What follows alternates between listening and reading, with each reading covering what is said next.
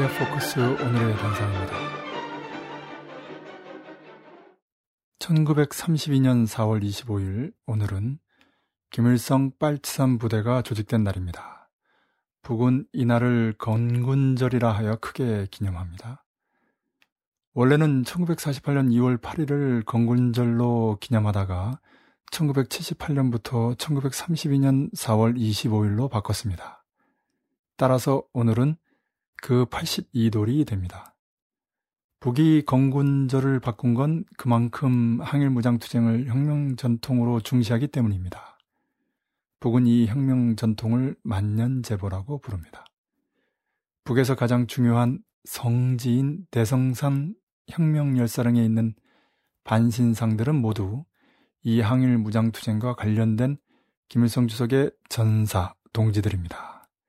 김정숙, 김책, 강건, 오중흡, 차광수, 김혁 등의 동상들이 바로 여기에 있습니다. 북이 항일 무장투쟁을 부각하는 건 이해가 됩니다. 민족해방투쟁의 최고 형태이기 때문입니다. 다시 말해 항일 민족해방투쟁의 주류가 북으로 계승된다는 것입니다. 항일 민족해방투쟁의 정통성이 북에 있다는 것은 북의 자랑입니다. 이는 박정희와 같이 일본군 출신이 군사 쿠데타로 집권한 남이 늘 밀리는 부분입니다. 상해 임시정부 출신 김구나 광복군 출신 장준하만 집권했어도 달랐을 텐데 남에서 이런 민족주의 정치인들은 모두 암살됐습니다. 식민지 남코리아에선 중간층, 부르주아 민족주의 세력이 취약하단 뜻이기도 합니다. 그 결과 민족주의란 좋은 말을 북이 가져갔습니다. 남의 보수 세력들은 민족주의라는 말을 쓰지 못합니다. 이건 다른 나라와의 큰 차이점입니다. 지난 120년 동안 코리아에선 가보 농민 전쟁과 항일 전쟁, 코리아 전쟁 이렇게 세 번의 전쟁이 있었습니다. 이 중 우리 민족이 승리한 전쟁은 항일 전쟁입니다. 우리 민족은 항일 전쟁에서 승리했지만 강대국들의 점령과 횡포 때문에 분단의 비운을 맞아야 했습니다.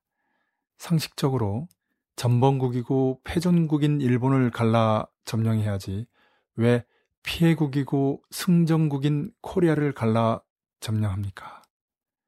그 항일전쟁을 전개한 무력이 조선인민혁명군, 쉽게 말해 김일성 빨치산 부대입니다. 이건 다른 나라도 비슷합니다.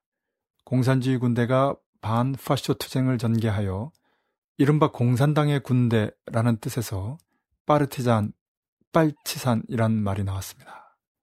공산당원이자 유격대원이었던 시절입니다. 그 조선인민혁명군을 계승한 조선인민군이 지금 북미 반미 대결전을 주도하고 있습니다. 외세와의 투쟁에서 주도 역량은 무력일 수밖에 없습니다. 통일전선은 보조 역량입니다. 군대가 주도 역량, 인민이 보조 역량입니다. 북은 이런 이론에 기초해 조선인민군이라는 혁명 무력을 주도 역량으로 하고 범민련 또는 6.15 공동이라는 북남 해외 3자 연대체라는 통일 전선을 보조 역량으로 하는 선군 혁명 이론을 정립했습니다. 오직 이 지구상에 북만 이런 혁명 이론을 가지고 조국 통일 투쟁을 전개합니다. 나아가 요즘에는 아예 조국 통일 대전이라는 말을 쓰며 여차하면 서해오도를 점령하는 국부전을 전개할 뜻을 감추지 않고 있습니다. 올해 정세의 가장 중요한 초점 중 하나가 여기에 있습니다. 오늘의 단상이었습니다.